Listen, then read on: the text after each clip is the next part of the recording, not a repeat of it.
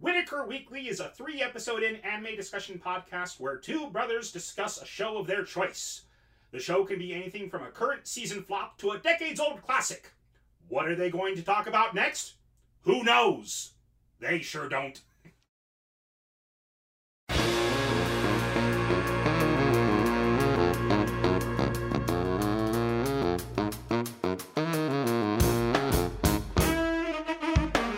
I'm Andrew, I'm Lee. and this is Whitaker Weekly. Let's get right to it. All right, Oh. we've got a number of things in the news this week. Yeah, we do. Um, it was announced at Comic Con that uh, Usagi Yojimbo has an animated series in development. Wow, that's an old manga. Usagi Yojimbo, really? Yeah. Um, Ah, now, I was actually interested in this because I looked up the studio that uh, has the uh, um, that, that's working on it. It's Galmo uh, Animation?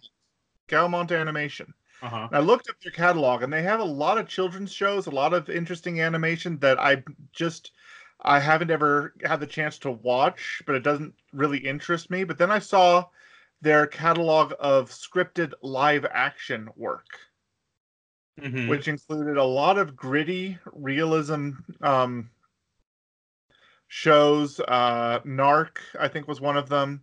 But the one that really caught my eye, the one that I've actually watched, was uh, they did Hannibal. Really? Yeah. So, you know, I mean, if there's any crossover between some of their, you know, gritty, serious live action work in their animated departments, then this thing has the potential of being pretty amazing. Yeah. Huh. Oh, I mean, they did the other- Redwall other series. Okay. Hmm? Sorry, I was saying they did Red, they did the Redwall series. I have Yes. not seen it, but I know a ton of people who love those books. Oh yeah. So Uh, my wife has a handful of the Redwall books on our bookshelf. Okay. Huh. I'll have to check that out. Cool. That's exciting. And we have some other news as well. Ew. Um, Kyo Animation, uh, Kyoto Animation, KyoAni, published their first trailer after the fire, which features Violet Evergarden Gaiden, which mean uh, Gaiden apparently means side story. Uh huh. So uh, they're looking at, and so I haven't watched it yet. I'm planning on it, but um, yeah, just just yesterday they dropped, uh, just on Tuesday they dropped uh, the Violet Evergarden, uh, Ev- Violet Evergarden Gaiden trailer. Nice. I wonder if that's going to be. I wonder if that's going to be the third novel because the series was the first two, Hmm. and the novel's the third. And I, it was confirmed. I checked um, that uh, the movie for Konosuba is going to be the fifth light novel because the first two seasons are the first four books. Okay. Um, and the movie is going to be the fifth one. The fifth one focuses a lot on Megumin's family, and they Ah. go to her hometown for a little bit, and uh, and that's what happens in book five. I haven't Okay. started reading it yet. I just got five and six in the mail because I'm close to finishing four. Mm. Um, well, by close to finishing four, I mean about a third through it, but they're like they're super short books. Okay. Um, yeah, okay. Uh, the other item that I have written down is um, apparently it was, some people knew this and uh, some people didn't, but uh, famed British author Neil Gaiman was uh,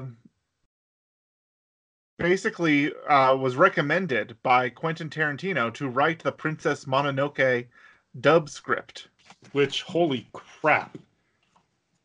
I mean, I mean, Yeah. this guy. I mean, this guy. I mean, he's he's kind of gone onto my radar recently, based on a lot of the, his works being made Uh-huh. into shows. I mean, he wrote Coraline and uh, Mhm, Good mhm. Omens, which is the new David Tennant. Uh, I haven't series. watched that yet, but it's got such crazy good reviews from everybody. Everyone who's online who I've seen talk about it, they're just like, "This is so amazing! You guys have to watch this." Apparently, also wrote uh, American Gods, Uh huh. and uh, is most famous for uh, a, a comic series called The Sandman. Um, but yeah, he's uh, he, he's done work for um, oh, he did work for DC for a time, Yeah. and apparently, um, he wrote a character that's basically Lucifer in DC Comics, and Mhm. insisted that he look exactly like he be the character be designed based on David Bowie. Oh, jeez. And so David Bowie is a DC character and is technically the most powerful DC character. That's awesome. So David Bowie can beat Superman. But no, apparently he uh uh so the Princess Mononoke um got uh was uh uh the translation for it fell to Miramax Studios. Uh-huh. And Yeah. Miramax was really happy with Quentin Tarantino's work at the time and knew that he was Uh-huh. a big fan of anime and asked him to write the dub. Um, and but for whatever reason, Tarantino was busy or something. But he he recommended Neil Gaiman, and that and uh, so apparently Gaiman wrote the script, uh, wrote like five like five treatments or something, the different possibilities of the way way to, to tell the story and write the script out.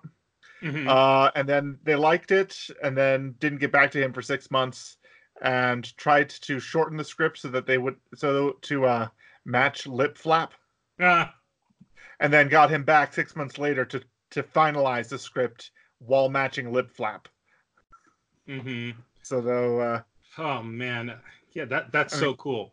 And but apparently, I, but Princess Mononoke, uh, apparently, you know, when it came to America, there's a legend that uh, I don't know exactly whether it was. I think it when it came to America, and there was a question about whether or not uh, there any of the graphic violence would have to be edited out.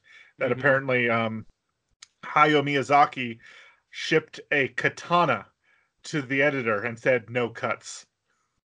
yeah, yeah, Have you heard this legend?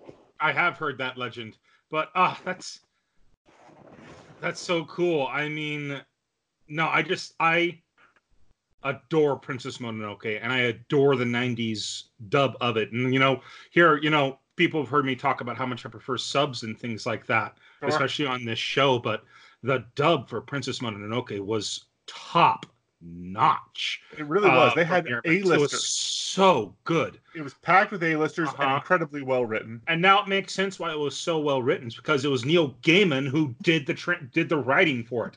Apparently, though, Wow. apparently though, um, he wasn't on the posters. That that was No, the big it that was was a the big conspiracy Yeah. is that um, he wasn't on the posters because um, Studio Ghibli wanted as wanted as many of the original credits as physically possible Mhm. on the posters so that people knew who originally made it, who originally animated it, wrote it, who originally starred in it.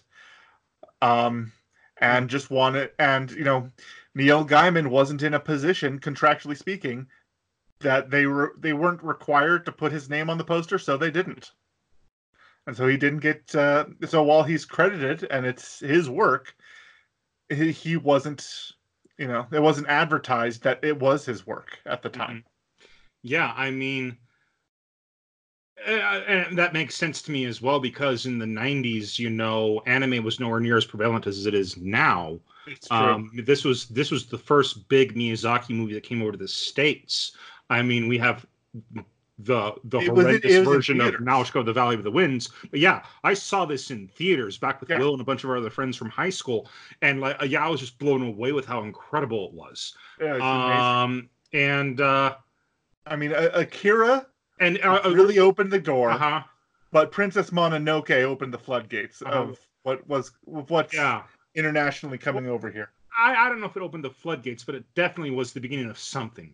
Mhm. Um, but uh, so uh, what was I trying to say? Um,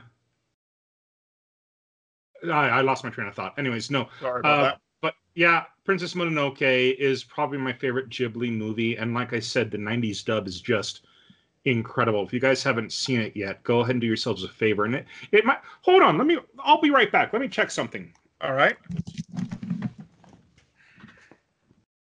All right. So while he's going and grabbing that, um, be sure to check us out on uh, Facebook and Twitter. And if you have any uh, suggestions for uh, anime that we can watch in the future, you let us know. I have here the original. Let me hold up to the camera real fast. Um, this is the Miramax release of the '90s, the DVD Princess Mononoke. And yeah, his name is not on it at all. Which you know, th- th- like we said, that makes sense. Oh, that's what I wanted to say. Um, it was the it was the beginning of kind of the anime movement, I guess, kind of in the '90s or so, something along those lines. Yeah. So if they had put Neil Gaiman's name on it back when before people really knew about Studio Ghibli and Hayao Miyazaki, um, and all the incredible artists that went in, went into it, they probably would have just assumed that Neil Gaiman was the one who created it all. Mm. It was rich. It was his original work. So to me, it makes sense that Neil Gaiman is not on that. Um, now Right. I have no idea. Like, I guess it doesn't say anything. Maybe it says something here. Oh, let me go ahead and hold this up. This is the Miyazaki Blu-ray collection hmm that I got from from Amazon on Prime Day. This is all of Miyazaki's films Right. um, up until when he retired for the third time. Um,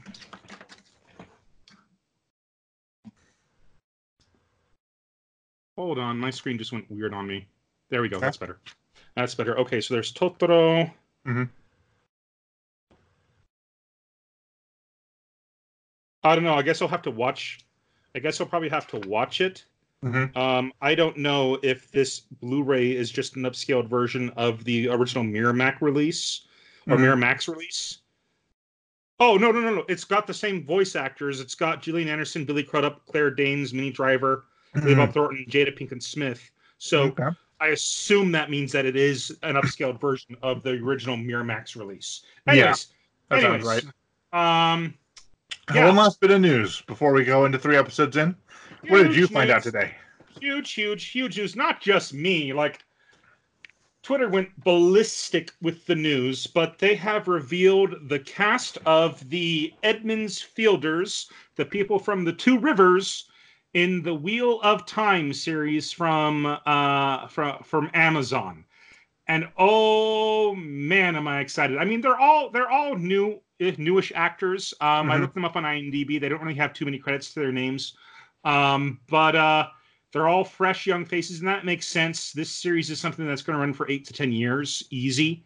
Sure. Um, and uh, so they want to go ahead and you know get actors that they don't have to pay that much for. um, but yeah, they they announced they showed the new cast and the the guy who's playing Perrin, who's one of my favorite characters, um, Rafe Judkins, I think his last name is Judkins. Forgive me if I'm getting it wrong. He tweeted saying that when he did the reading for Perrin, there was not a single dry eye in the room. Uh, and as soon as he walked out, he just turned to them and said, "That's our Perrin." Yeah. So I'm super excited for it. I sorry, I'm trying to find a good place where I can put this. I'll just put this over here for now.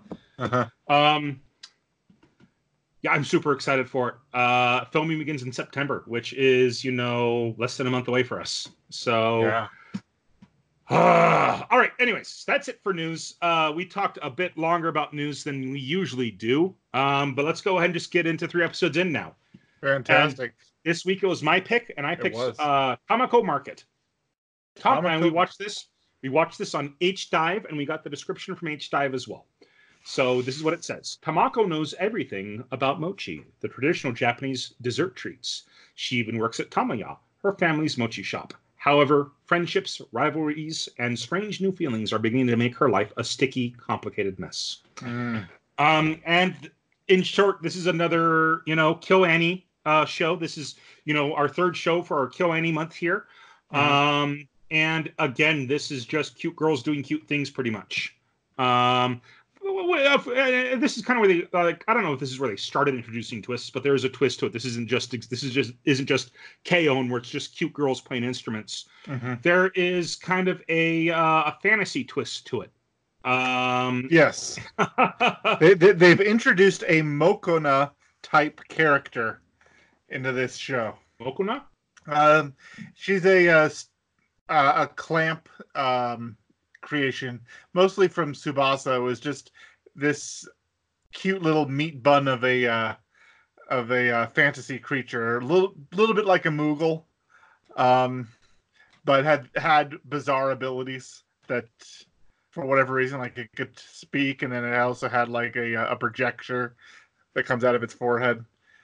That's Mhm. what Mokona is, and so Okay. Okay. Oh, yeah, it's yeah. Uh long story short, I enjoyed this. I felt that it was it's only a 12 episode series, so I'll probably be watching the entire thing um when I have time to. Hmm. But the characters I felt were cute enough. Uh well, cute intri- intriguing enough, I guess I want to say. Um then again, intriguing really isn't the right word either. They are uh they're fun. Uh, That's probably the best word I'm looking for. The characters are fun in it so far. Um, but Yes. anyways, let's go ahead and dive into it. Okay, so, So- the first episode kind of starts off with uh, things going back and forth between the main character and this scene of a bird falling asleep among a field of flowers and Mm-hmm. sleeping so deeply that the flowers start growing up around the bird. And eventually there's a harvest that happens, and this is all intercut with some other things happening with our main Mhm. character, Tamako. And Tamako, uh, she is coming home with her friends, um, and uh, she's a cheery, bright young girl. Um, I didn't catch if they. I think they're in high school. Um, Yeah. But but at the same time. Yeah, yeah, they're in high school. I think she, I think she's a first year. I don't think they ever actually said anything, um, but uh, or said what year they're in. But uh, anyways, she and her friends are having a fun time going home, and they have they're doing some games where like they'll skip across openings to like avoid stepping in the sunlight uh, between buildings and Yeah, whatnot. Yeah, they'll try to leap Mhm. across the beam of light as if like the floor is lava or something. and she and uh she does something like that as well and she's about to keep going when her two friends grab her and point out to her that she just ran past her home she got so Yeah. caught up into having fun with her friends that she missed uh she missed her turn pretty much Yep. and then she walks into her home and her home is uh well not to her home but she walks into the neighborhood where she lives and she lives Yes. in an arcade and an arcade is not you know It- It's not. It means something different in Japan. It doesn't Yeah. necessarily Mhm. mean a, a building full of video games that you Mhm, can play. mhm. It's not a building full of arcade cabinets where you can play video games. In Japan, an arcade is a a a, a street or like a couple of blocks of sh- stores, and usually families will live in those stores. In the front, like the bottom level front area, will be like let's say this. Well, I'm not. I, I guess that doesn't really work. Um, but bottom area. Usually, when you come into an American home, the living room's right there. Mhm. In here, when you come in, instead of it being the living room, it will be the shop. Yes, Um, and, and a lot of these shops, they're they're street facing, wide open. You know, you just go, you just walk up to them and order what you're getting. It's it's kind of like a uh, kind of like a food court. Yeah, you Mhm. don't have to go Yeah. into the, you don't have to go into the shop too much. yeah, well, it's it's it's like- it's like a marketplace. So Yeah. uh, most of their stuff is kind of out in the open, but like there's like I never caught the person's name, but the guy who has the long blonde hair and looks feminine. Yeah. Um, uh, in all the artwork, I thought it was a woman, but it's definitely a man with that voice. For that voice, yeah. Um, and he uh he runs the flower shop, so you would go into his placing at the flower shops, but other places like vegetable stores and whatnot, or candy Yeah, places. They, They'll they have have- a display case right there. I think there's like a meat store there as well. Yeah, I thought there was a butcher shop. Um, definitely, there's a place that makes croquettes. Mm. Um, the the the fried Japanese uh, potato treat. Um, it's like the, they're bigger, softer versions of McDonald's hash browns, yes. and sometimes they'll have things inside of them. Uh, anyways, um, Um, well, before she even walks into there, I mean, as one of the introductions to this entire arcade is after her friends say, "Okay, this is where you go. We'll see you later." She says, "See you later." She throws her baton up in the right. air. I wrote that The down. I forgot to say by.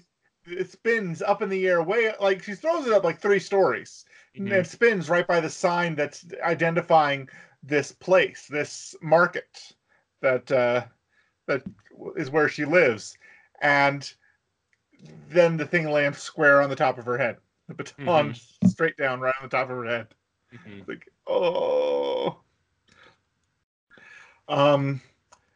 Then we're introduced to a couple of interesting characters who are um, Tamako's father and the neighbor across the way, Um, and, are we and they're like at a constant rivalry with each other. are we introduced to them first, or does the bird show up first?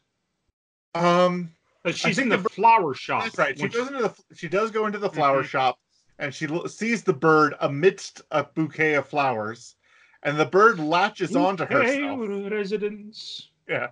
The bird latches onto her face, and she expels the bird from her face with an incredibly loud sneeze. Which apparently, in bird language, being sneezed upon is a way that a female bird shows an interest in a male.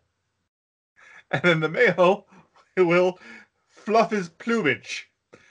Oh, and my, my daughter pointed this out to me is just how much like Yuga Aoyama, the Oh, nasal laser, the navel laser boy from My Hero Academia, that this oh, bird. Oh, did you watch this with Jasmine then? Yeah, I watched the first episode with Jasmine, Gotcha. and just how how his face and his poses reminded her so much of this guy. Like this is Mhm. clearly a trope that of people who think themselves very fancy. Yeah, and he's very. This bird has a very high opinion of himself. Yes, A very high opinion. which makes me Um, wonder if there's like a character or in a in an older work that these guys are kind of parodying as the as they're playing these fancy characters. I don't know. Maybe we'll have to go ahead and look it up on uh on that trope site, whatever it's called. It's not tropes. It's Hey, not hey, there is a TVtropes.com, isn't it? Yeah. TV. I don't remember if it's .com or .org, but it's TV tropes something. Dot .org. TVtropes.org. There it is. Okay. But no, there might be Okay. some history behind that because their their behavior is so similar. There might be some shared history to that. hmm Um, but no, we're, so the bird immediately takes a liking to her and starts riding around on her head, Yeah.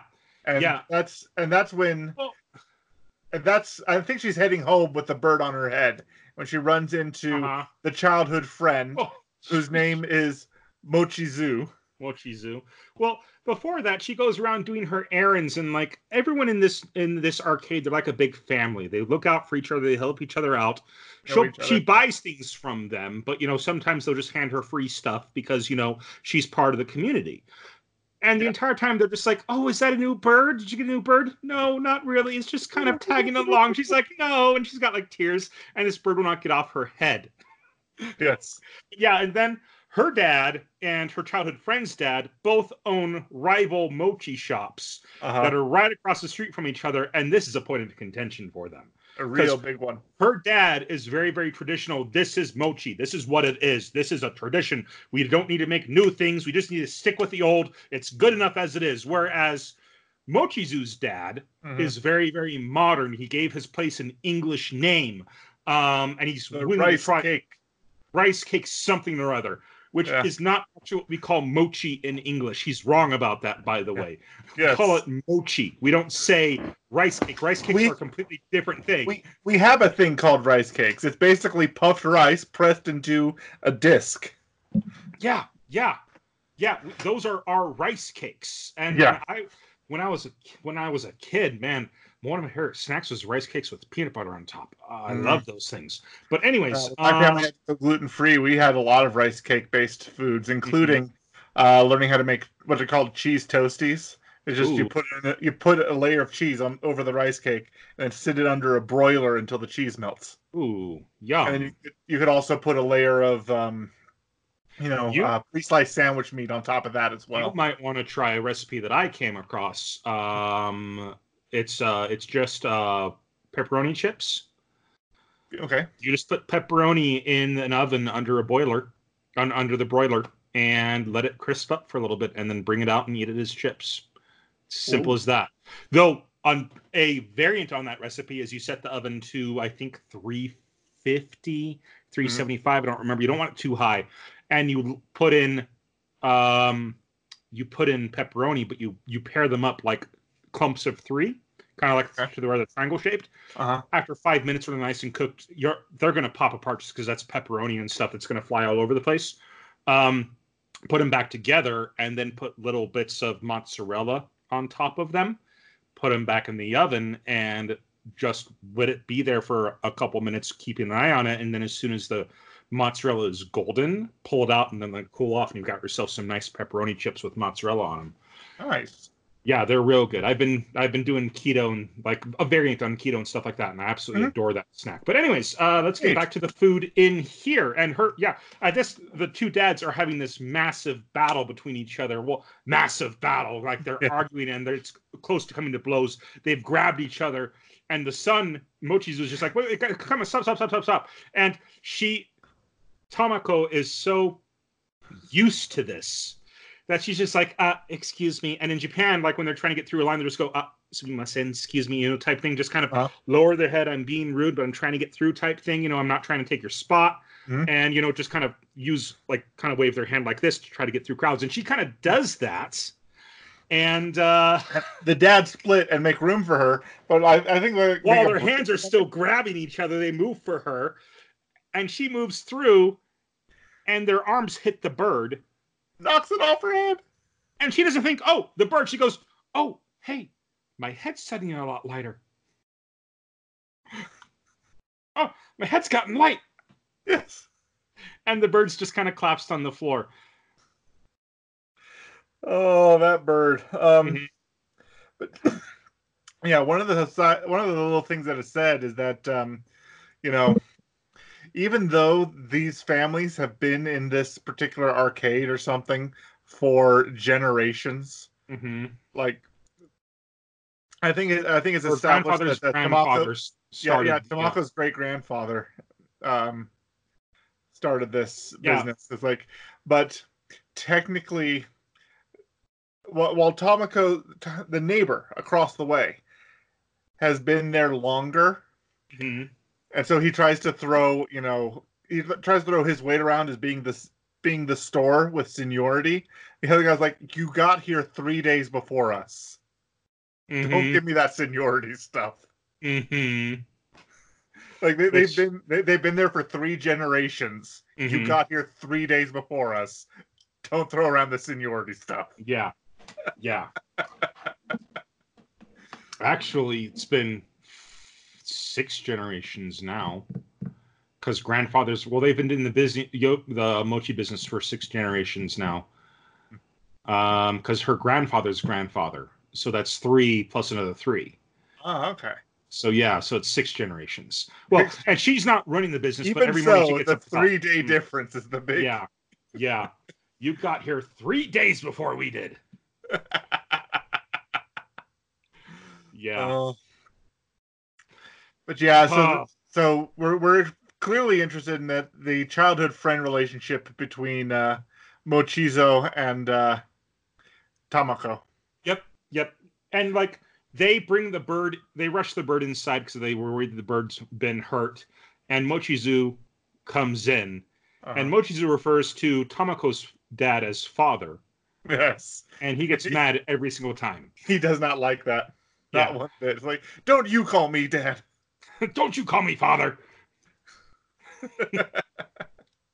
Uh, but Uh, then but- it- it's at that point the bird recovers, hmm um, and everybody's like, "This is such a weird bird. Why is it talking?" Yeah, this bird is talking and uh the the bird's talking yeah yeah and uh everyone's freaked out by it and like it even goes to Anko the little the, the youngest girl who's come home as well Mhm. and she just looks at the bird and says kimochi warui which means oh that's gross you know because the bird's up there posing and being like trying to be dignified and it's just creeping everybody out He- But- he's standing like a he's standing like a model with his leg one leg behind the other, but crossed ankles, Mhm. really far Mhm. crossed ankles that causes an accentuation of the legs, um, and and will walk like a uh, a model going down the runway deliberately. Mhm. Um, but we find out as that um, the bird's name, the bird announces what his name is, which is Dera Mochi Mazui, which apparently translates to Mochi is nasty. Dara mochi mazui. Yeah. Mazui is like gross. Oh, disgusting. like kimochi warui is like when you get a gross feeling from somebody else, Uh-huh. whereas mazui means disgusting flavor or taste. So when you eat something, you go, ah, mazui, you know, and it's just gross. So his name means their line of business is making nasty food. Yeah.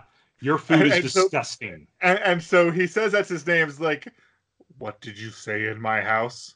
Oh, that my name is Dira Mochi Mochi. Don't you say that Mochi is nasty. he throws the bird out the door.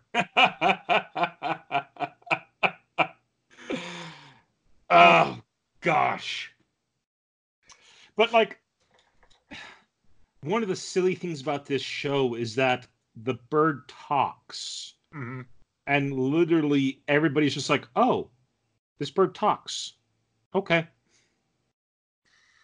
Yeah. Yeah. it's it's not like they just kind of take it in stride. There's nobody really freaks out about it. Like maybe one or two people will be like, "Wait, what? Oh, whoa, weird," you know. But it's not like anybody's freaking out. Let's call the police. This bird's an alien. Blah blah blah blah blah. Like you know, some people would be in, or you know, other people would be trying to exploit it to make tons of money. Everyone in this community is just like, "Oh, it's just a talking bird. It's fine."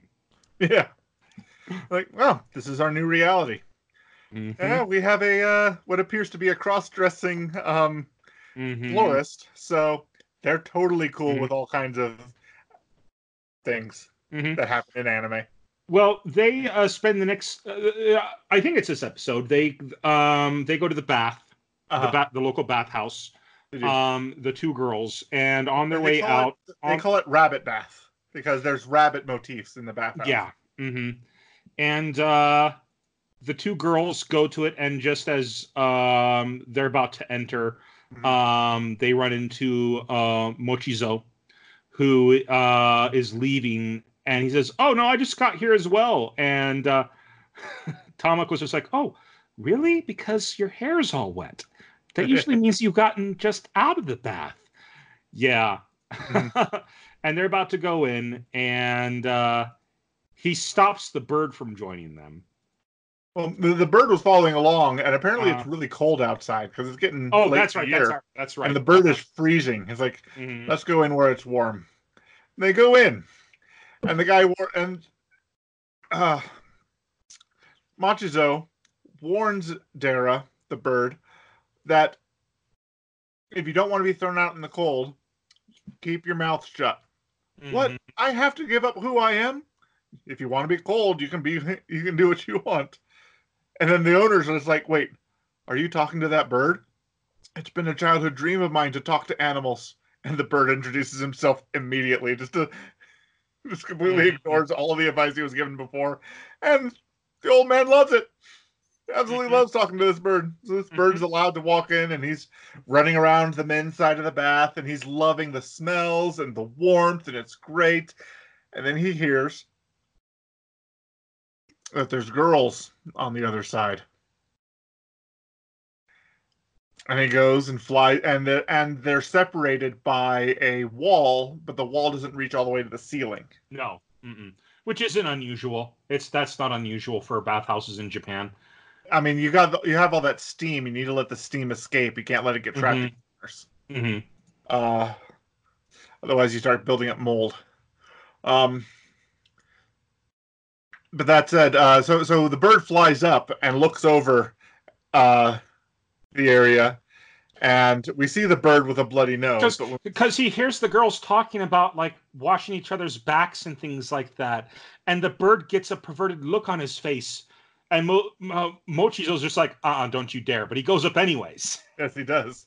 He goes up, and he what all we see is we see Tamako and her sister uh, Anko getting dressed. uh, Mhm. fi- completely finishing getting dressed. Mhm. And the bird falls down, and Well, Tamako has no has, has no compunction picking this bird up and throwing it right back over to the boy's side. and it's such a cute little toss. It's not like a hurl. She picks it up and just kind of ah, lobs it over, you know. But I think w- one thing that we didn't mention that I really want to mention is Uh-huh. how the bird has a bird accurate nosebleed. Like, like it. Like it comes out of the beak It, the, it comes. the It comes out of the where the nostril is on the where it would be on the beak. Yeah. So he goes up there. He looks in. He sees the girls talking, and he gets a nosebleed coming out from right where the blood the the nostril, nostril. is on the beak or would be on the beak. so I appreciated that it was an accurate nosebleed for the bird. Yes. It's, it's always nice when something like that happens. When So- attention to detail like that happens. Mhm. Um, now, something about uh, the sister. I don't know where exactly this happens. Uh-huh. Um, in in what's in the overall thing, I didn't write it down, but uh, there's a scene where, as it turns out, Tamako's little sister, Anko, just wants to be called An.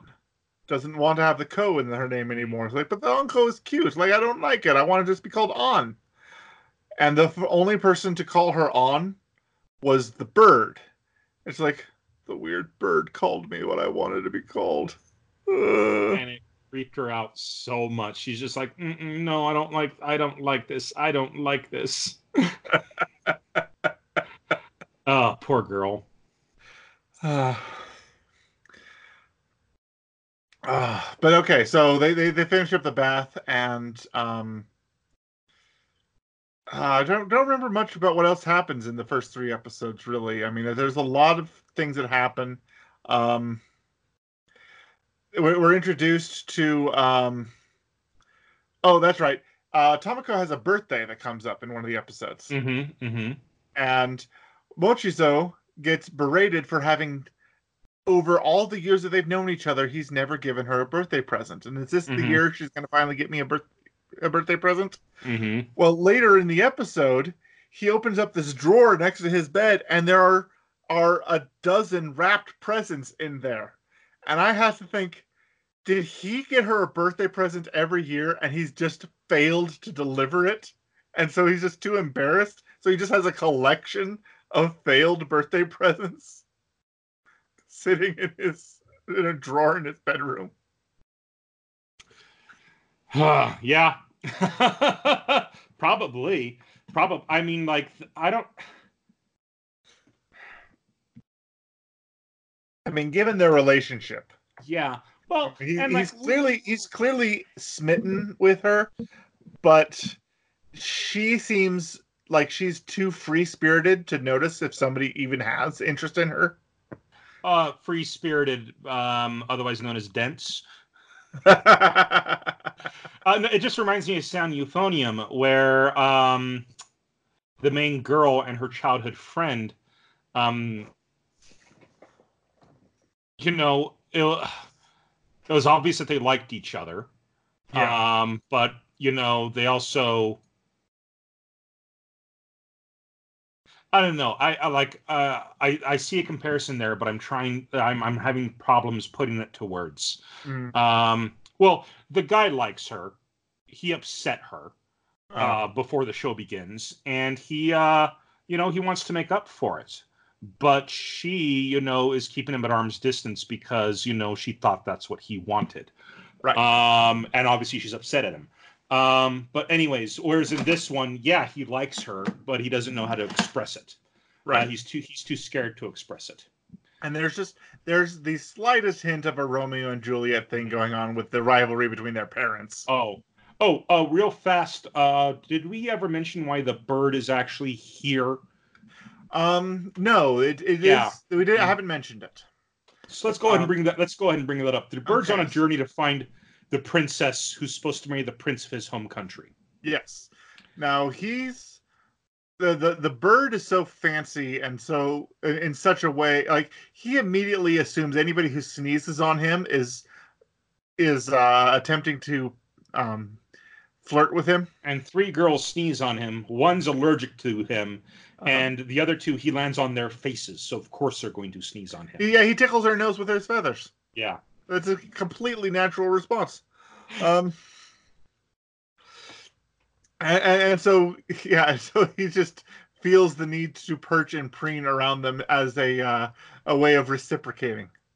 But he Mhm. eventually fall. He actually, but yeah, he he doesn't clearly communicate that he's searching for a girl for a prince in his country. In fact, he it makes it sound like he's on a quest for a girl for himself because the way he acts, he might think he's the prince. Mm, And yeah. so there's a scene where uh, recommends they go to a pet store. Says, Will there be lots of girls there? For you, probably.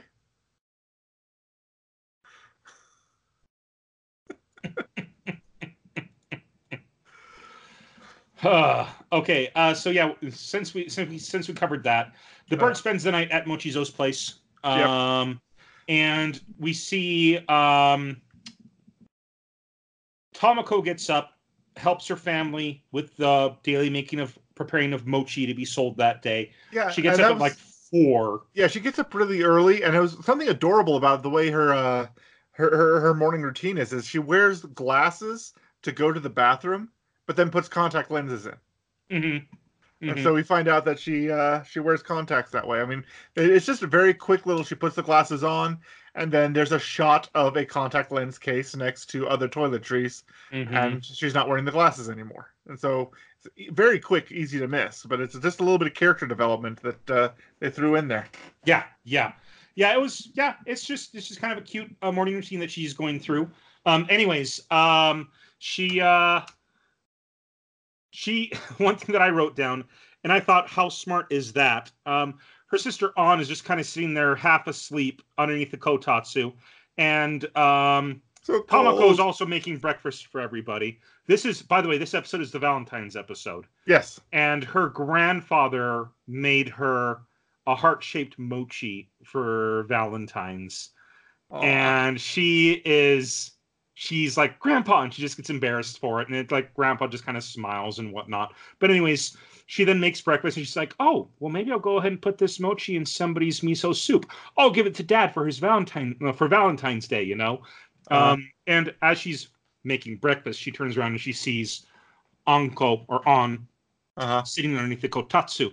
Uh, kotatsu, for those of you who don't know what it is, it is a table that has a thick blanket around the edges hmm and usually a blanket underneath. And Hmm. underneath it, there is a stove. And that stove makes the inside of that area incredibly warm. It is warm, it is comfortable. I have sat in them before, they are great. Um, and I'm reminded of uh, Kazuma uh, having having some technology of having wishes granted for them, and so he just wishes for a kotatsu. uh, he, he, he, or or gets or, or what is it? Does he get, does he get Wiz to build it, or how? he, how- he makes it himself and he gets uh he gets um so uh Wiz is terrible at business and if you recall correctly um her Uh-huh. Demon general friend huh and then she orders things that never sell. she orders things that never sell she always orders things that orders things that never sells uh, they are constantly in the red um and her demon friend that possesses um that possesses uh uh darkness at the end of the first arc of Yeah, the mask, two. the masked demon. mask guy. I can't remember what his name is right now. It's it's the part that I'm reading right now in the books. Uh-huh. Um, he after he's destroyed, uh, he comes back in his second life, and he's got Roman numeral two on his head now. Um, and he uh, has taken up residence with Wiz because they're old friends, Mhm. and he is going to help her succeed in business. Uh, what because while she is an incredible mage, she is awful at business, and so he makes a deal with Kazuma, where Kazuma is going to make these things from his other world because this this demon see, is, can see all, so he knows that that Aqua is actually a goddess and that Mhm. Kazuma is from Japan and he Mm. has all this knowledge of other things from Japan. And so Kazuma gets levels up a little bit and he gets some basic blacksmithing skills and he uses those skills to make a kotatsu. Mhm. And instead of being powered by gas, it's powered by magic. You just put a little bit of magic into it and it Mm. starts warming up. And yeah, he refuses to get out of it Yeah. because it's so warm. But yeah, that's uh that's the little bit where uh Kazuma and They Aqua throw him out the second story window while he's still under it, as I recall. Yep. But uh, Kazuma and Aqua start bec- acting like uh, hoity-toity rich people Uh, uh, because of how much money they think they're going to make from uh, from selling the Kotatsus. yes. Yes. Either 300 million eris, which is what they call their money in that world, Uh. or 100,000 a month for as long as they sell them. Mm. Uh, so yeah, Kazuma's is just like, I'm set. Megumin's like, wait, like, okay, look, fine, whatever. Your invention's sold. That's great. It's warm now. Winter's over. Let's go on an adventure. And Kazuma's is just like, why? That's for people without money to do. and while Megumin's getting more and more frustrated, Darkness is just like, actually, I kind of want to see how far his depravity is going to go if he keeps getting richer. oh, darkness. Oh, yes, she's great. Uh, of course, when we're talking about Kotatsu, I'm reminded that um, uh, Tamaki from uh, Ouran High School Host Club Uh huh. thinks um, that a, uh, a Kotatsu is synonymous with a happy family life. That if you don't have that, if you had a Kotatsu, you had a happy family life, and if you didn't, then you didn't. And so the reason he befriended the the Shadow King character hmm was because he had never had a kotatsu, and so so he took pity on him. Says, "Oh, you've never had a happy family life. Well, you can be we can be family together." Wow. I do So- not remember that bit from uh from Ouran High School Host Club. It's it's, uh, it's a brief like Uh-huh. five of an of an episode, Mhm. but it's uh it's pretty funny because once again, Tamaki has no idea how actual people relate to each other. Nope. Uh, so, anyways, um, back to the Kotatsu. Yeah. Uh, she's telling her sister to get up, get ready for school, and Anko's just like fine, and she feels something underneath, and she pulls out her sister's uniform, and she's like, "Sister, don't put your uniform underneath the Kotatsu." And I just thought to myself, "That's genius." It really is. she knows that she's going to have to wear it to school and it's cold out. Why put on cold clothing when you can put on warm clothing? Legitimately, I have in, the house I'm living in. There's a heat lamp in my bathroom, and I will Uh-huh. hang up the clothes I'm going to wear for the day under that heat lamp and run it on cold mornings. So yeah, it's a brilliant idea. Um, but anyway, she makes it to school, and it's Valentine's Day is approaching, Mhm. and she's got a little sketchbook designing possible mochi layouts for uh, making heart-shaped Mhm. mochi. When oh, a friend of hers comes up with an entire like a role that's a blueprint, and what is this role? gosh. Yeah, What she's just like, here. It's like, well, her friend comes up. She's exhausted. She's like, I was up outside all, all night. Sorry, I thought I felt Toby uh, sniffing my leg. Um, uh, her friend was up all night. Uh, it's like I was all, all up all night designing. What, what we were designing? Uh, can I spread this out? Oh, sure, sure, sure. And she pulls her uh, her stuff away, and or Tamako puts her stuff away, and her friend puts this blueprint out of a nice looking house. And I was like, oh, are, are you going to redesign your house? And she's like, no, I'm going to make a chocolate house for Valentine's Day. You're like, uh, oh, okay. That is pretty amazing, actually. yeah, not, yeah, yeah, it kind of is. Uh, anyways, um, they then talk to their um, to their friend Midori, who is the cute one amongst the group. She's got blonde, nice hair. Yes. Uh, she's smart. She's popular. And they ask her about Valentine's Day, and they start kind of poking fun at her because she gets all these chocolates, but she's never had a boyfriend. She yeah, well, and the as I recall, the tradition is uh, Valentine's Day, a girl gives chocolates to someone she likes, Mhm. and then White Day, which is a full month later, which is uh, March March 14th, 14th. Mhm. it is the guy's responsibility to reciprocate, to give chocolates to the girls they like. But apparently, Midori is on the receiving end of chocolates from both boys and girls. And so, like in in sync, the uh Tamako and her other friend say at the same time, "Sugoi Midori, you're popular with both boys and girls." Mhm. Word for word, Exact same. hmm completely synchronized. It's like it's crazy. Um, and then at that point, we're kind of introduced to uh, Shirori. Shiori. Shiori. Ah, I must have typed. Of, yeah, Shiori. I did type of that in just one place. Um, uh, who uh, plays badminton in the badminton club, which is right next to, uh, whi- which meets right next to their baton club. Their baton club. hmm And so these Mhm. cheerleaders are in the baton club, and uh, Shiori's in the badminton club, and she's rehearsing and playing with this, um, uh, playing with badminton, and the shuttlecock hits Tamako right in the head. And I thought that's the second birdie to hit Tamako in the face Oh, Gosh. so far. Yeah. And like the her friends first one like, being a bird, the 2nd Uh-huh. one being a birdie. her friends make sure she's okay, but as soon as they make sure she's okay, it was like that was incredible. That angle was just like wow, pop against your head. Yeah, let me see. And like she shows off the red mark and stuff.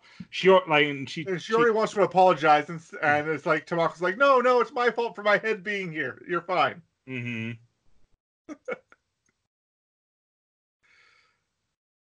yeah, yeah.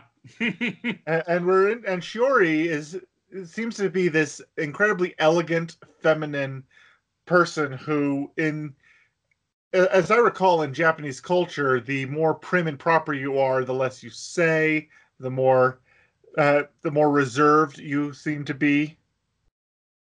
I mean, there's Uh, there's like Kinda. I don't Well- know if that's if that's hundred percent accurate, but I can see where you're coming from. Right.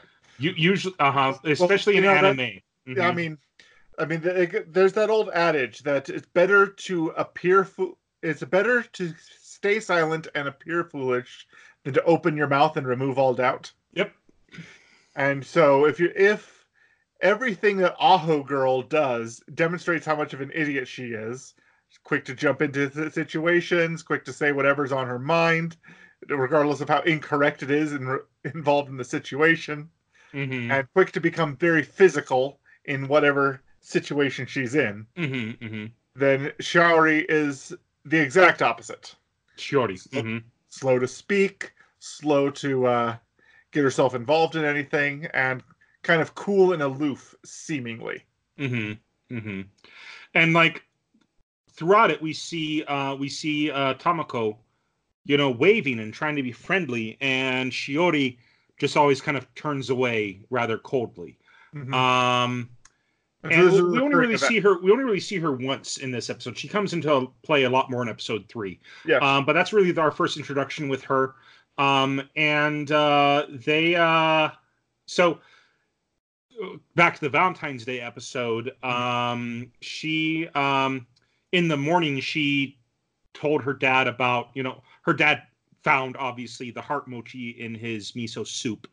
Um, and she, you know, says we should make that and sell it for Valentine's Day. And he's just like, Mochi is mochi. Mochi doesn't celebrate Valentine's Day. Mochi's fine the way it is. And she's just like, oh, fine. Uh, but anyways, she comes back after school that day, Yep. um, and she sees that their arcade, their little shopping district, there's nothing at all for Valentine's Day. And she's like, we need to get into this more. So she has this really, she and um, and uh, Mochizo, they uh being childhood friends that live across the street from each other, they have a way of communicating with each other. they he do. woke up. Apparently, he was napping or something. He was still in his uniform. He woke up, bedhead and everything, and he you hear this kind of weird clapping noise. He looks outside and he sees uh, Tamako clapping and then holding a her her her hands over her mouth like a cup, and he's like, "Okay, okay." He goes over to his uh, to his uh, dresser Uh-huh. opens it up, removes a shirt, and pulls out a um a communication cup- device, Yep. cups in a string, Cups cups in a string. And I was so jealous of this because I always wanted a friend living close by that I could do that with. Yes. It always it- seems so useful in the movies and stuff, but in real life, no, it doesn't work Yeah. that way. Yeah, the, it it requires a very specific set of in- uh, set of events to work. It needs to be a straight line from one to the other. The string needs to be secured to the bottom of the cup in a way that the vibrations of the string resonate and cause the sound to travel. Mm. And it needs Um, to be taught, and there can't be anything on the string. Yep. Um, but he puts some clay or something in the bottom of her cup because it's labeled hers, mine, Uh-huh. and he chucks hers across the street, and she goes to catch it, and it slams her in the head. That's the it's a third thing paper, to hit him in it's the a head. paper cup, so it doesn't hurt. No. And she's not mad at him because she knows it's her fault for not catching it. Yeah. But yeah, that's the third time that something's just Fourth. Fourth okay, time? so so so there, there's the baton, the Yeah. bird, the shuttlecock, and the cup.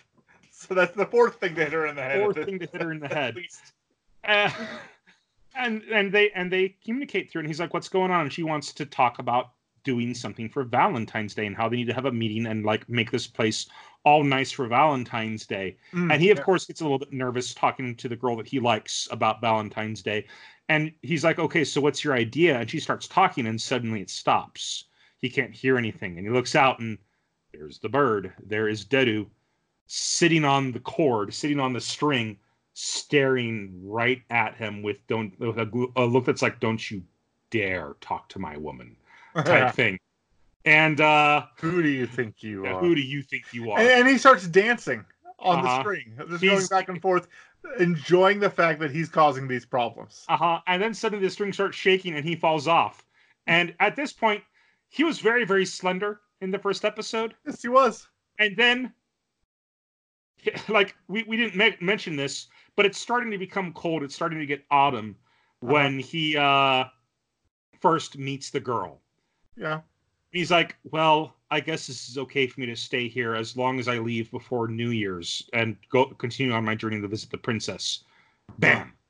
And then bam, New Year's Eve, several months later. And he's just scarfing down Mochi and he has gained a lot of weight. And, And from he- here on out, he's he- a very he- plump, round bird that cannot fly. Anytime he looks in the mirror, he tells himself that he has beautiful plumage and that it's come in really fluffy this year. hmm But anytime you ask Tamako, she's like, "Yeah, he's fat." Because all he does is he scarfs down Mochi without even chewing. And there's a lot of stuff that's happening with that. And so yeah, he's I, I don't know if it changes too much between episodes, but there are just certain shots that make it look like he's just getting fatter and fatter with every episode that goes on. Yeah. we're, we're we're currently at the point where if he wants to fly, you gotta dangle a cake in front of him. hmm hmm Oh, like the fat chocobo in Final Fantasy 14.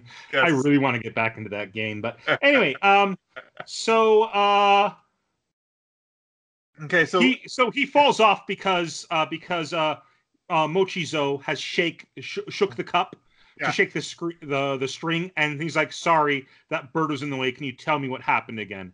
As opposed to letting it be a typical anime moment of the girl getting angry. Oh, you weren't paying attention. Blah blah blah blah blah. Like, yeah, no, he couldn't. she's way hear. too nice for that.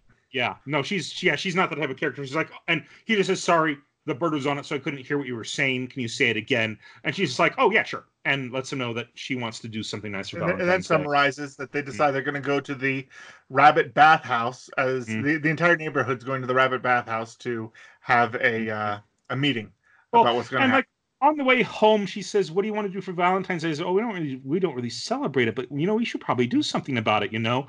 And she goes to the, I think, uh, the I don't think it's the butcher. I don't, I didn't catch what he sold, but this guy who's a little bit chubby. He's just like, and she's like, "Well, what would you like? What would you like for Valentine's Day?" He's like, "Well, I, I'd really, really like chocolate from." From and I didn't write her name down, but but from the girl that runs uh, the Rabbit Bathhouse, you know. Yeah. And then later on in that episode, when they're in the meeting and she's serve that that girl is serving tea to everybody, Mm. he just blushes and it was cute. It was it was cute seeing Yeah. uh, seeing that reaction. Yeah, Um, he's got and a serious crush on her. and uh, she noticed. Like there was a very obvious. Like, she wasn't mean about it. She wasn't like, oh, you know, or anything like that. She didn't hold him over him in any way. But it's pretty obvious that she noticed. Um, anyway, uh, they have their meeting, and she talks about how she wants to go ahead and celebrate Valentine's, and everyone's talking about, oh, we can do this, we can do that, and her dad's just like, no, uh, uh we're a mochi shop, we don't celebrate Valentine's, you know. You guys can do what you like. They- Oh, People are people that oh, don't include me. None, none of this involves me. and there's a running gag that starts right here. We're like, okay, you're the one who called the meeting, um, um, Tama-chan, they call her. So how Uh-huh. about you go ahead and, and tell us what's going on? And so she's like, oh, okay, okay. And she stands up and her face completely changes. Her eyes completely change. Her face actually reminds me of the faces, uh, the face of the main girl in, um, in, uh, oh, that anime we watched that was about dragon, dragon pilots. Dragon Oh, Pilot, or what it yes. was called, yeah. It looked exactly like that person's face, which Uh-huh. is not the typical style for this show. No. And like she, all her words were all caps in the subtitles, and she was pretty much just shouting, trying to uh Yeah, she seemed was very going on. mechanical and very nervous. And, like, it's, Tamako, go ahead and just calm down. It's fine. I'll take care of it. Says uh, uh, Mo- uh Mochizo. Mochizo. And Yeah. he does the exact same thing. And then he's like, and then the owner, the old man who's the owner of the bathhouse, he's just like, kids, kids, kids, it's fine. Don't worry about it. I'll tell everybody. And he does the exact same thing. And everyone's just like, you're an old man. You don't have an excuse to be nervous. it's so true. Yeah. So And then- in the next episode, it's the beginning of the new school year where they're second years, I believe. Um, and they uh and like when she's introducing herself, it's the exact same thing again, where she's just super nervous talking in front of everybody.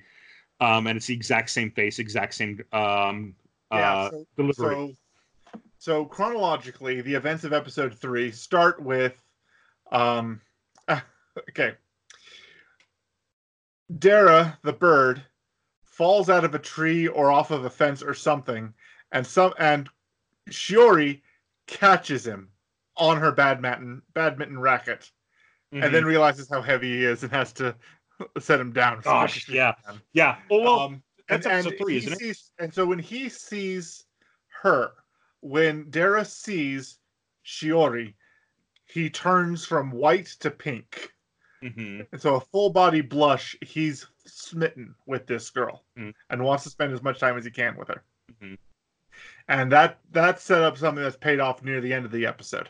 Yeah. Um, then we go to the uh, it, uh, we're we're seeing that it's a new school year or a new school Well, semester, or whatever there's, is, whatever. there's still stuff about Valentine's that we skipped, like talking about them making they make a commercial for right, it. uh they make the they make the commercial and that's that and that kind of helps develop um the blonde friend um you Oh, know I, was, she I was just getting up to Yeah. the uh, the class introductions that happened in episode three, but yeah, oh yeah but things, but and then like i i one thing i did want to point out and we can go ahead and go to the class intro- intro- introductions after this is that um the father um um Tamako's father realizes how important this is to his daughter and he ends up giving in and he makes mochi in the shape of hearts and he puts chocolate in them and he gives them to his daughter the first one's to his daughter and she immediately just starts laughing. And she, just came loves them she, so yeah. much that, uh, it, that it fills her with such joy that she can't help Uh-huh. but giggle, uh, and he he gets you know blushingly making angry. fun of them Mhm. Yeah, but uh i um and that's after they they film the commercial. And then they show the commercial to everybody well and she's like no no no it's great it's great it's great. And then they show the commercial because it's not even valentine's day yet.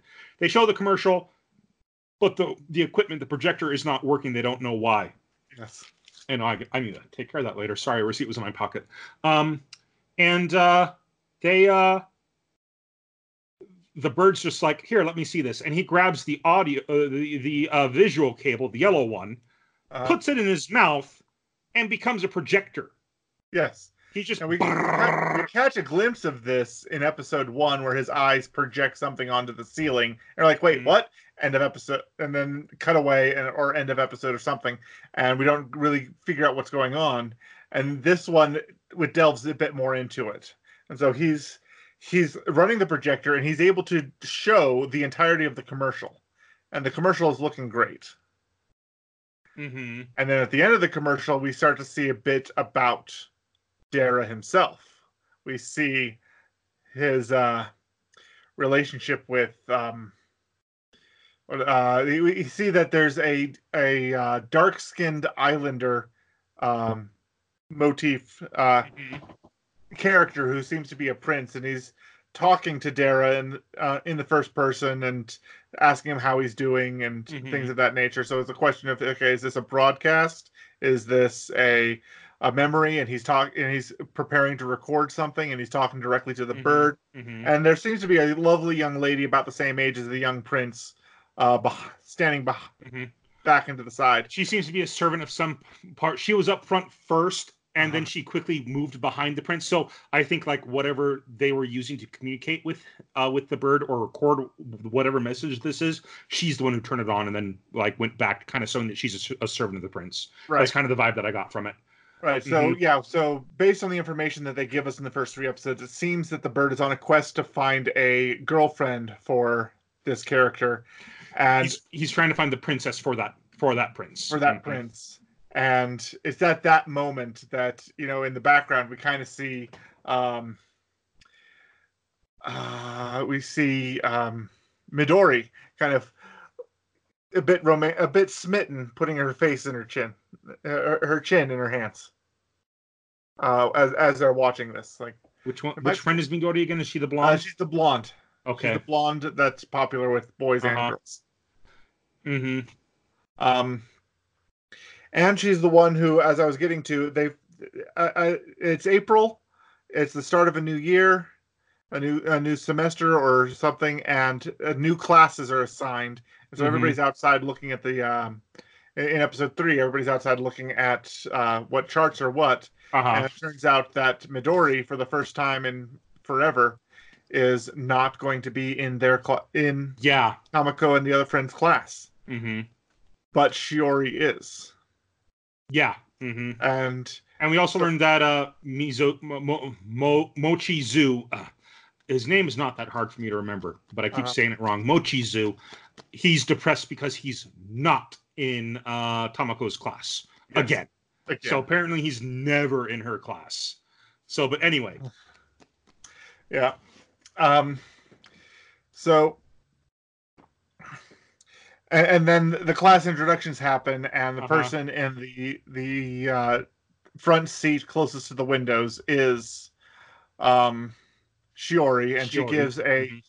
What it turns out to be an incredibly well rehearsed introduction to herself uh-huh. and um, talks about who she is and how she's in the badminton club Mhm, mhm, and um, then sits down and then it goes through various people and then it gets to Tamako's turn and like that running gag you mentioned earlier she starts talking with the robotic uh, the, the, I, I- I mean and I'm this this and this and she's about to sit down where she's like oh and I'm also in the um The Baton Club. the baton club that's right There's my kitty. and then her friend behind her s- mentions she's also in the baton club and um yeah every time every time they catch a glimpse of shiori and try to say hi to her shiori is cold turns away too quickly and is cold and ignores them and um and various things happen but uh because Dera is in love with Shiori after school, he finds a way of falling in front of her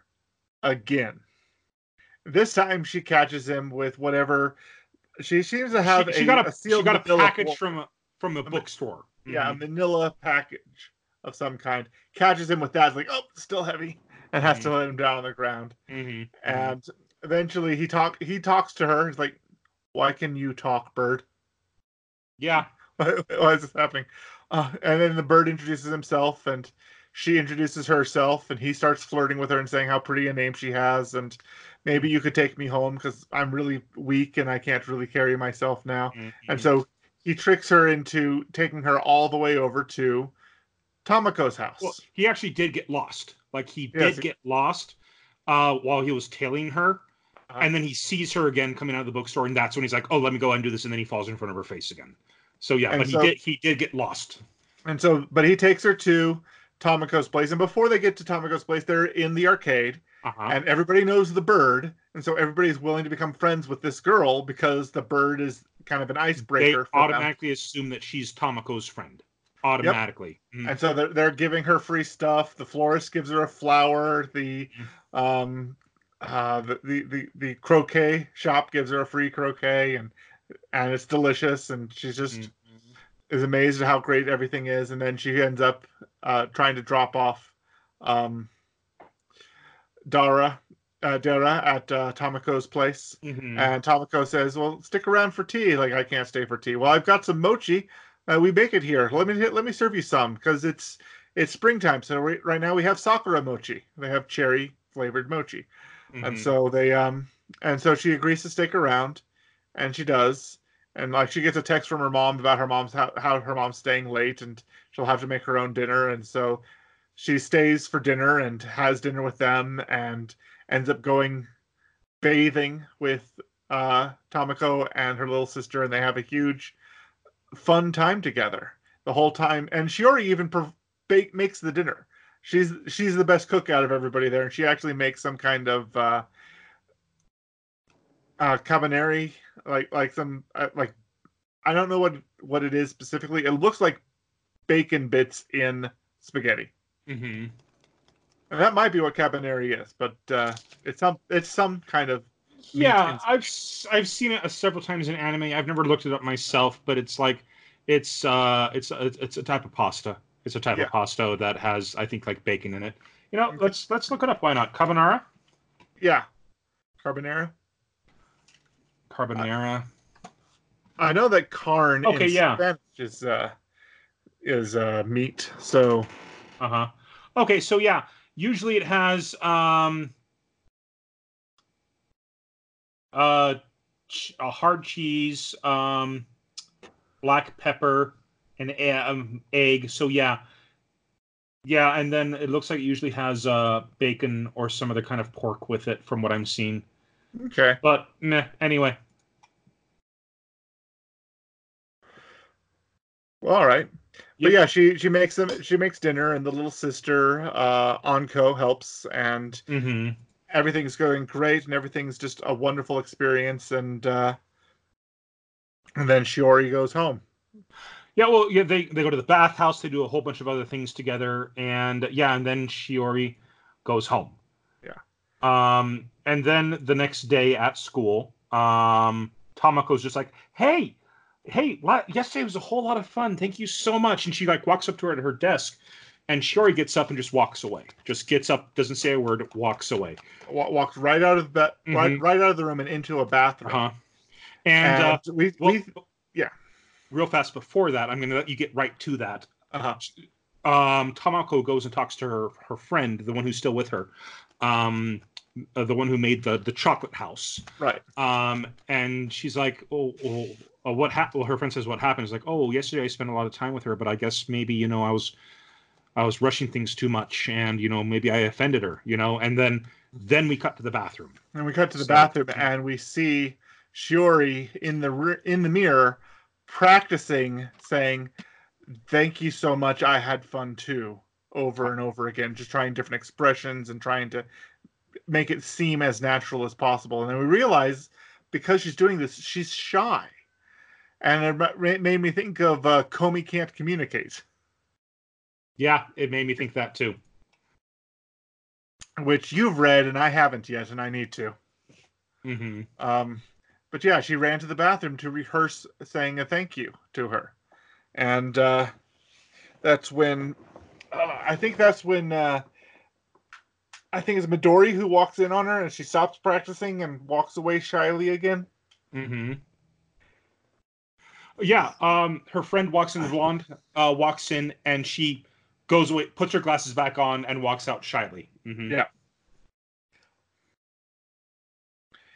Um, and so a lot of things happen in quick succession in this episode. Um, hmm but eventually um uh, Dera gets Shiori to take him back to Tamako's place again. The bird gets the shy girl to take her back to the Mochi girl's house. Um and uh while there I think she invites her out to tea or something like that.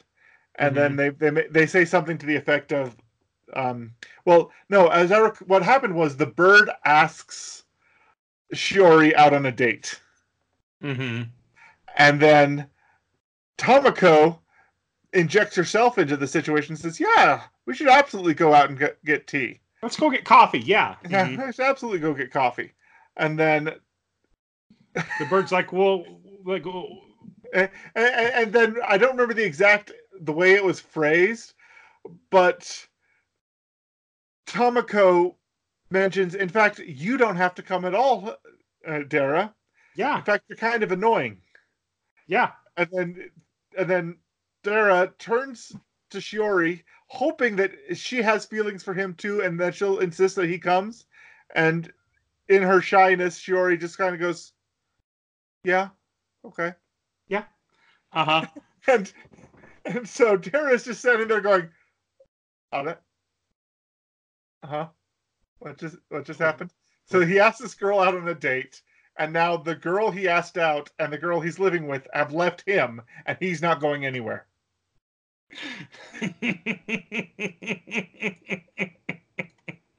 yeah, and so they go get coffee.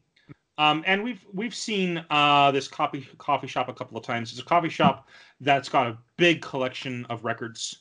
Yes. Um, and apparently this this this uh, the coffee shop owner he's a he's a kind of a quiet guy. He prefers you know communicating through music than through words. And uh, at we kind of revealed earlier we did skip over this just a little bit, but it's Yeah. fine. Um, yeah, there's a lot of little mother. scenes that happen. Yeah, Tamako's mother passed away when she was five, and Tamako's looking for the song that her mother used to sing. Yes. Um, and So- she can't remember what that song is. She she can So this guy's trying to kind of help, trying to help her find it. Yeah, she's she can hum a part of the tune, and so they Mhm. they- he keeps going through music and trying to find if he can find that tune and so, like is this it no and so and so for the last i guess 10 years they haven't been able to find Mhm. Mhm. find it But so Yeah. they um, so uh, they kind of open up over this coffee. Yes. And uh, she is about to apologize for overstepping her bounds. Mhm. when finally Tom uh finally uh, Shiori is just like she opens up and says thank you. I had so much fun yesterday, you know. yeah Um and kind of and which they Mhm. which her immediate which causes uh tamako to her initial reaction is shock because she didn't re- she thought shiori was a much more put together much more elegant person and didn't expect her to be this shy person that she turned out to be. And so initially it's shock on her face and seeing shock on her face shiori then proceeds to hide behind whatever package she happened to be holding and just uh, deeply embarrassed because she said something and this and got an unexpected response. And so and then we see just how kind-hearted tamako is and just realizes oh my expression was wrong and and so she she, she pushes the package down and has a gentle smile on her face and they become friends yeah. Mhm. and it's just it's, it's this beautiful moment that is incredibly well animated it's just the subtlest Mhm. motion it kind of reminded me a little bit of you know when when ghibli intensity and hair starts to to rise on end it, just- Mhm. it, it wasn't exactly that but it was similar where where the motion was they took the time to animate the slightest change in elevation the way someone Uh-huh. was sitting or the way someone was looking and it was beautiful to watch it really Mhm. was there, there was a real Yeah. class to the animation in this Mhm. scene And uh yeah, and it was a great scene. They decided that they're going to be friends. Um and uh as they go their separate ways for the night, Dera tries to declare his love for Shiori by giving him one of his favorite feathers. And he's and he's just like, "Here, take this." And she's just like doesn't say anything, just kind of turns turns around and walks. I, I, I swear away. she said something like i don't play badminton because i like feathers Oh, that's right. Yeah, something that's right. She did say that. She said, "I don't play badminton because I like feathers," and he's like, he's just kind of crushed. And this feather, like, she just kind of turns around and walks home. He Mhm. just kind of takes this feather and just puts it back. yeah right back in his wings Uh-huh. And earlier, when he's trying to flirt with her, he's talking about, of course, himself. And he says that his favorite feathers are these ones right here. And he kind of points to the ones, one of the ones that he tries giving her later. yeah. Um, but we did forget to say this earlier. Um, when he got super fat, well, well after he got super fat with Mochi, Yeah. because he's still fat yeah um, the dad, uh, Tamako's dad, tells him to change his name from Mochi Mazui, which means you know Mochi is disgusting, Uh. to Mochi Umai, which means Mochi is delicious. yes And dad is just like, no, Mochi Mazui is a wonderful, dignified name. It's a yeah. dignified royal family name. You can't take that from me. As he's stuffing his face with more mochi. Like- yeah. He, he just doesn't see the connection or something. mhm. It's just so Yeah. silly. He's just that full of himself. Anyway, that's kind of the first three episodes. It is. Um, so it's a charming anime. It's well animated, especially through very emotional sequences. Um, not a lo- not a whole lot of action, or it's just not that kind of anime. Uh-huh. But it's it's it's a kind of a fantasy. It's a fantastical slice of life that is uh, a whole lot slice, of fun. slice of life with fantasy elements. We Yeah. can say. Mhm. Yes. It's a lot of fun. I enjoyed it. I enjoyed it. I definitely think I'm going to watch more, as we were saying earlier. It's uh, it kind of feels up my alley, just kind of laid back, um, and something I feel like I can unwind to. Um, but again, that's just the first three episodes. I have no idea what's going to happen here later on in the future. Um, but yeah, what are your thoughts? I like it. I don't know that. I mean, it, it was it was fun. It was interesting. I don't know that it's it's something that I'll go back to. To be honest, I mean, maybe I will. It depends. Mhm. But uh, there there's just some other things we've already watched this season that I that I want to go in and finish first. Okay, So this is this Well- is like a back burner list for me. Yes. well, I mean, I don't know if I'm going to make it a priority just because I'm still really behind on this season's anime that I really, really wanted, really want to watch. I just haven't had the time to watch them myself, but I definitely want to continue with this show. Okay. Okay. All right. Uh, so that's it for this week's bit. Next week we're continuing continuing with uh, KyoAni month, and you Yep. picked this next up this next show. So what are we going to watch? Okay. Next week we're gonna watch a show titled Love, Chunibyo, and Other Delusions. Okay. So here's the uh, synopsis from Crunchyroll. Yuta Togashi has a problem. He used to be a Chunibyo, one of the thousands of Japanese students so desperate to stand out that they've literally convinced themselves that they have secret knowledge and hidden powers. But now that he's starting high school, he's determined to put aside his delusions and face life head on.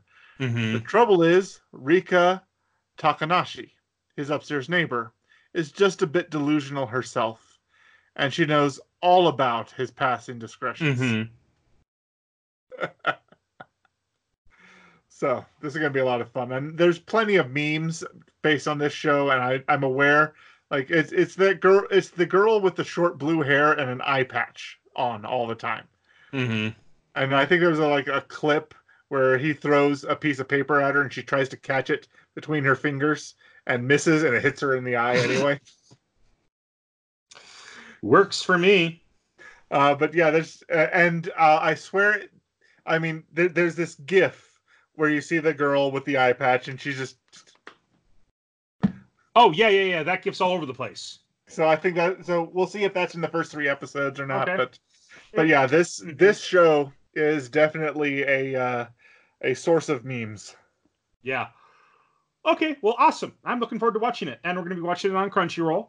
Yep. Um, but anyways, that's it for three episodes in. Let's go ahead and move on to uh, to recommendation of the week. And Yes. this is a show we are going to be watching for three episodes in at some point. But I have currently read all of the manga. Um, and holy crap, it is awesome. I told you about this. You did. We were Um, out um, together, grabbing some food or something. Grabbing and you were some dinner. Yep. mhm. And you were mentioning And this one. This is Boarding School Juliet. It is Shakespeare in manga form.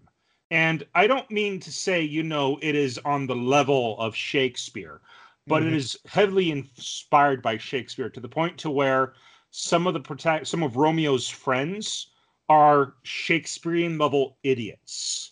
So this this takes place in a school that's on an island in between two nations that have been hostile for hundreds of years. Mhm. Um, there is the West, which is a European culture, and then there is uh, to- to- to- Towa or something like that. I'll have to double check. I didn't write down the name, but that's the Orient. It's not just Japan, but there's also some Korean influences and some Chinese influences in their culture. Um, but that's pretty much the Orient, and the two sides hate each other. Mhm. Well, as a mark of peace, they signed a they signed a peace treaty that is tenuous at best. Um, got hair off my screen. Um, they have this school where uh, the two sides send students, and students who go to this school end up being fairly important people in their home countries. Mhm. Um, well, Romeo is the leader of the Black Dogs. The the the Towans are their their their um their coat of arms is a black dog, Uh-huh. whereas the West their coat of arms is the white cat. So it is uh Huh. Okay. Um, it is their uh. So yeah, So- so- so they're- no, fight like- so they fight like they, they cats fight and like dogs. cats and dogs. They fight Yeah. like cats and dogs. And Juliet is the leader of the White Cats. Of Uh-huh. their every, every every year in school, there's somebody who's the strongest and therefore the leader. Mhm. And Romeo has been in love with Juliet ever since grade school, but he can't do anything about it because he would be viewed as a traitor. Mm. Um, so he has decided that he will, you know, he'll he'll that rather than, um, you know, hurt Juliet, um, by making you know by letting her know that a black dog's in love with her and by hurting the reputation of the black dogs he decides that he's just going to go ahead and live with it that he's just going to live with this love for her and never declare it however juliet has noticed in all of their clashes he's holding back Mhm. and a lot of times when she's in danger he actually rushes in and fights her himself instead of the other people. And the reason he's doing this is because he wants to make sure she doesn't get hurt by them but she views it as him seeing her as weak. And kind of going with the shakespearean level of idiots some people try to kidnap her and they put they put burlap sacks over their heads so they're in disguise but they forgot to cut holes in them so they're walking around like this trying to kidnap juliet. It's hysterical. And these guys are great. These guys are so great. Oh, um, Okay. sometimes the idiots are the wisest people in a shakespearean play Sometimes. okay? Especially in a comedy. And Sometimes. this is not a tragedy. This is a romantic comedy. Uh-huh. but that night romeo gets a letter from juliet saying meet me here at this fountain at midnight and he's like wait is she confessing oh wait no no definitely not there's no way she cares there's no way she feels that way about me this is probably just her wanting to fight and so he goes and juliet is standing there with two broadswords Mhm. and she hands him a broadsword and says, "You don't take me seriously. I want you to come at me and be completely honest with me and show me how you really feel about me." Mhm. And he's like, "Are you seriously? You want me to come completely at you and tell you how I really feel?" And she's like, "Yes, you will tell me exactly how you feel, and you're gonna like we're gonna we're gonna finally fight this out between the two of us. I'm sick of you not not taking me seriously." And he realizes that he's been hurting her this entire time by not fighting her seriously Mm. because she's an incredibly strong person. And he's just like, okay, you know what? Fine, let's do this. And so they clash. And as soon as the two swords hit, he leans in and says, I love you, go out with me. And how does she reply to that?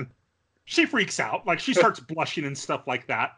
But she starts coming back with all these arguments. Uh, how we can't, like, what are you talking about? There's no way something like that would ever work out. You're an idiot. And he's like, I know I'm an idiot, but for you, I'd be willing to change the world. I see you working to change the world yourself every single day, and I will do whatever it takes to make sure that our love can be real.